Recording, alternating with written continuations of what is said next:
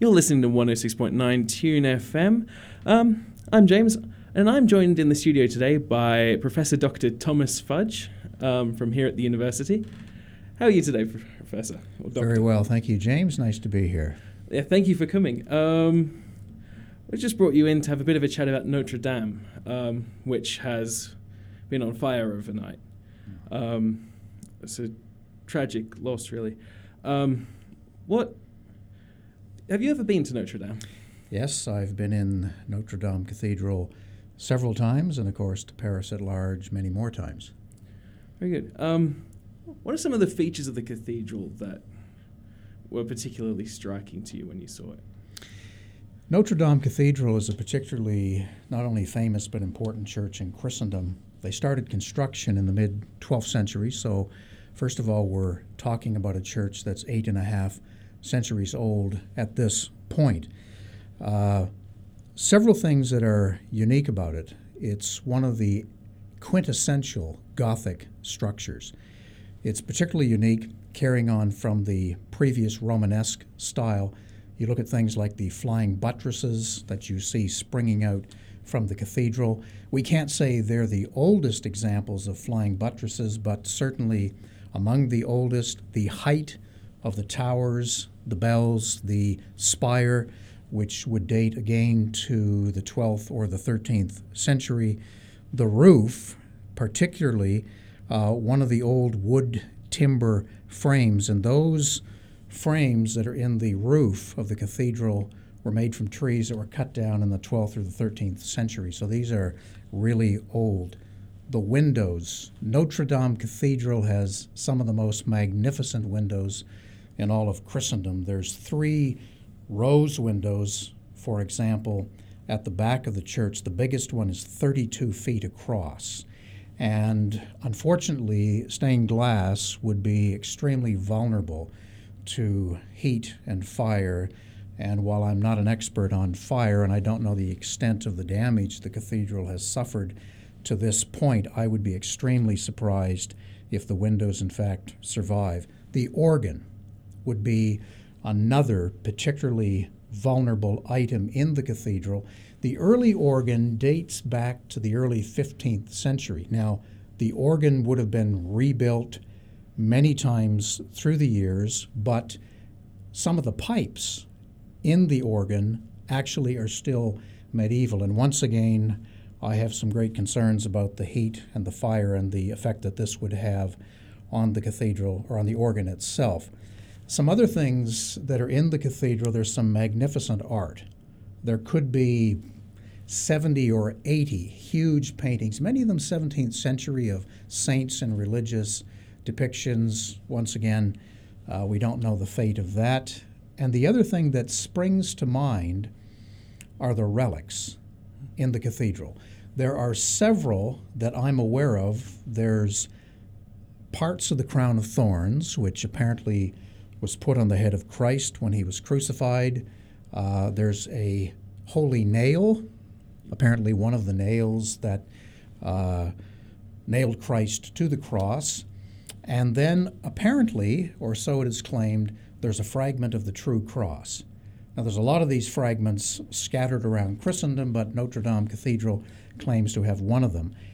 Where these items are, if they were rescued, if they're in danger, uh, of course, is not known to me, but these would be some of the items that immediately spring to my mind that a devastating fire would potentially seriously uh, impair or if not destroy.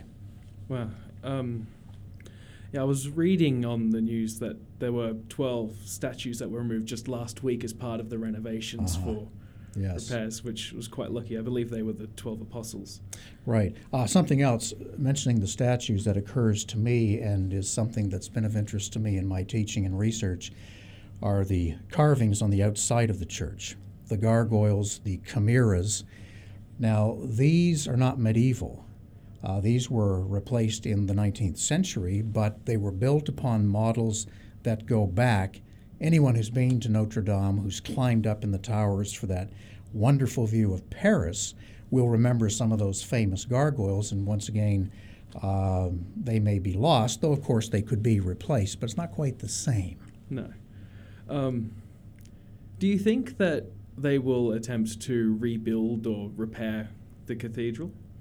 Oh, I should think so. Um, Notre Dame Cathedral is one of the iconic churches in Christendom. I think it's safe to say it's uh, one of those emblems that would be the heart of France, certainly of Paris. And in terms of Christendom, uh, Christianity is still, though being challenged by Islam, still numerically the largest religion in the world. France is predominantly Catholic. Notre Dame is just such a significant church that I would see it being repaired and even rebuilt if the damage is that substantial. Wow. Yeah. Um, so yeah, you were chatting a bit about how important it is. How do you think this will affect the people of Paris? Well, it's interesting, James, that this fire has occurred during Holy Week. Hmm.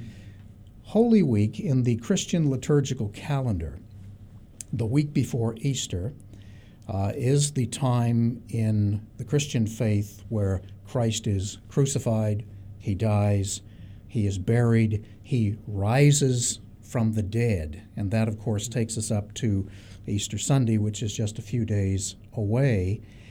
And the resurrection of Jesus, as it were, as, as a symbolic tenet of the Christian faith, is now to be juxtaposed with the significant damage, if not destruction, of Notre Dame Cathedral. Many people would have been planning to go to Notre Dame for Easter Sunday for Mass.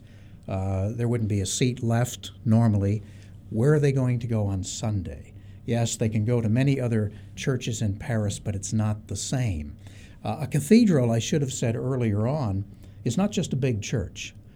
A cathedral is the seat of a bishop. So you could have a cathedral that's very small. That's where the bishop is resident. And so the Bishop of Paris, that's his seat. And so Easter Mass on Sunday this week would be a significant event. For Christians in Paris and in France, this has to be devastating to see this great cathedral uh, wrecked, or there certainly isn't going to be any Mass said or sung in the cathedral this Sunday. So I think a psychological, a spiritual uh, gloom will impact millions of people in France and around the world. Well, um, yeah. Um, what are some major events that have happened at Notre Dame, just into the history of the place? Sure. The cathedral, as you probably know, James, is built on an island in the river. And that island was the center of medieval Paris before the great city we now know grew up around it. As I mentioned, the cathedral was started in the mid 12th century. So there's things that happened in and around Notre Dame Cathedral over the last eight and a half centuries. Now, if we go all the way back, we have the wonderful story of Peter Abelard and Heloise, these profoundly significant French intellectual thinkers, religious personalities who were there before Notre Dame was begun. Uh, right at the end of particularly Heloise's life is when they would have started building. So you have the cathedral schools movement, Abelard being one of the masters there. That's certainly significant. The establishment of the Sorbonne, as it's called, the Faculty of Theology, which is a medieval foundation which comes up all the time in the study of medieval intellectual thought because the theology faculty wielded enormous influence, frequently consulted. Uh, I could tell you about the suppression of heresy in that area in the Middle Ages, uh, the decisions and decrees that were passed down. Uh, if we come forward a little bit further in time, Notre Dame, Notre Dame was uh, invaded and sacked during the French Revolution. So there was deliberate looting of the cathedral, and it survived. Uh, we come up to the 19th century, two things to mention which will appeal perhaps to a wide range of listeners, in 1804, Napoleon chose to be crowned in Notre Dame Cathedral, which it was not at that time quite the glorious place that it would become, given that it was right there on the on the back end of the French Revolution. And a bit later, you'll recall the Victor Hugo novel, widely read, made into many film adaptations, Quasimodo, The Hunchback, and all of those sorts of things. He's the bell ringer, and these wonderful bells that are in Notre Dame, which again could be under threat because of the fire. It then survived the indiscriminate bombing during World War II, in which we know that many wonderfully important and historic structures throughout Europe were either targeted or were, shall we say, collateral damage during the bombing. Notre Dame survives, which makes what's happening today in France all the more poignant.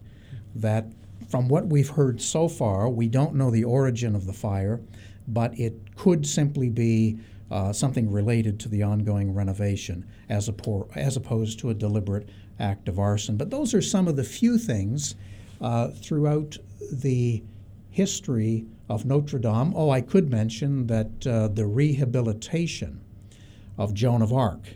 Recall she was burned as a heretic uh, in 1431, was rehabilitated in 1456, and then was made a saint in 1920, and that was occasioned at the Cathedral of Notre Dame in 1920.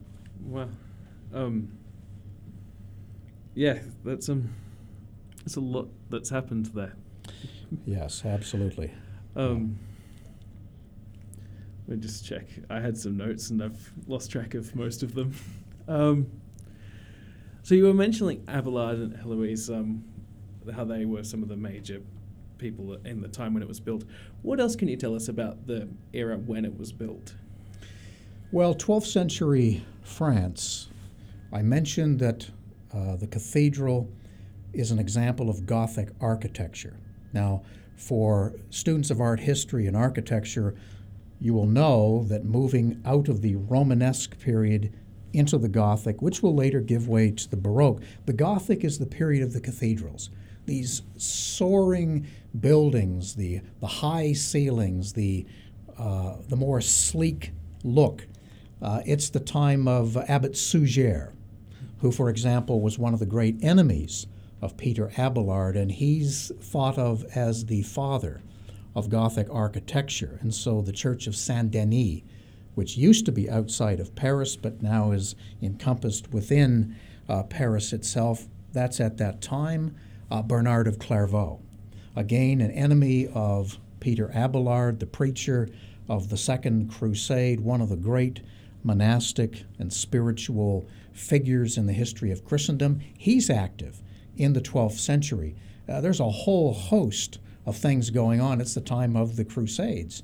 The Second Crusade in the 1140s is just before the building of Notre Dame. The Third Crusade will come during the period of construction. We've got papal animosity. The church is evolving, developing. There's a lot of interesting philosophy and theology being developed and written. And all of those comments now brings to mind that term that historians invented century or more ago, the 12th century Renaissance.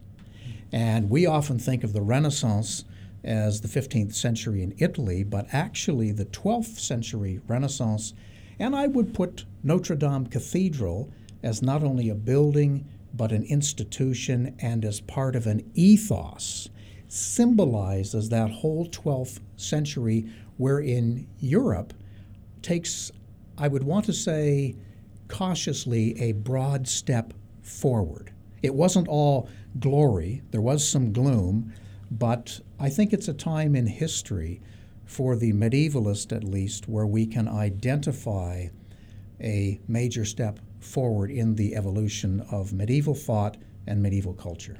Hmm. Um, yeah, thank you. Um, you're you're a lecturer in medieval history, among other things, here at the University of New England. Mm-hmm. You're on sabbatical at the moment.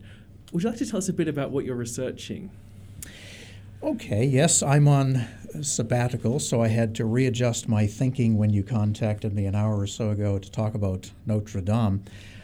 I have been the past uh, two months since I started my 12 month sabbatical working on a Latin chronicle, which was written in the 1420s and 30s, so just a bit later than the period we've been speaking of. It's a chronicle of about 59,000 words in length, uh, 90% of it in medieval Latin and the other 10% in Czech. And uh, the translation of this is now 99% completed. I'm going to talk to one of my Latin colleagues in the next few days on a few technical points that have escaped my competence. And uh, I've been doing the critical apparatus. I've uh, studied manuscripts in Copenhagen and Prague and looked at previous editions. This will be the first in English. So the book itself, with my lengthy introduction, which I was reading when you uh, uh, got hold of me this morning, will probably result in a book of about 125,000 words in length, including the first ever complete English translation of this important Latin chronicle, which deals with the Hussite Revolution, which, as you probably know, James, is one of my uh, topics of interest. And this volume will also be foundational for the second part of my sabbatical, which is a monograph on the Hussite Crusades, which took place between 1420 and 1431. So that's the essence of what I'm hoping to achieve during my sabbatical. That sounds very interesting. Um, yeah, thank you for taking the time to come and talk to us today. Thank you, James. Um, you're listening to 106.9 Tune FM. I'm James. I was just talking to um, Professor Dr. Thomas Fudge, and um, yeah, hope you have a great afternoon. Uh, we'll get back to the music.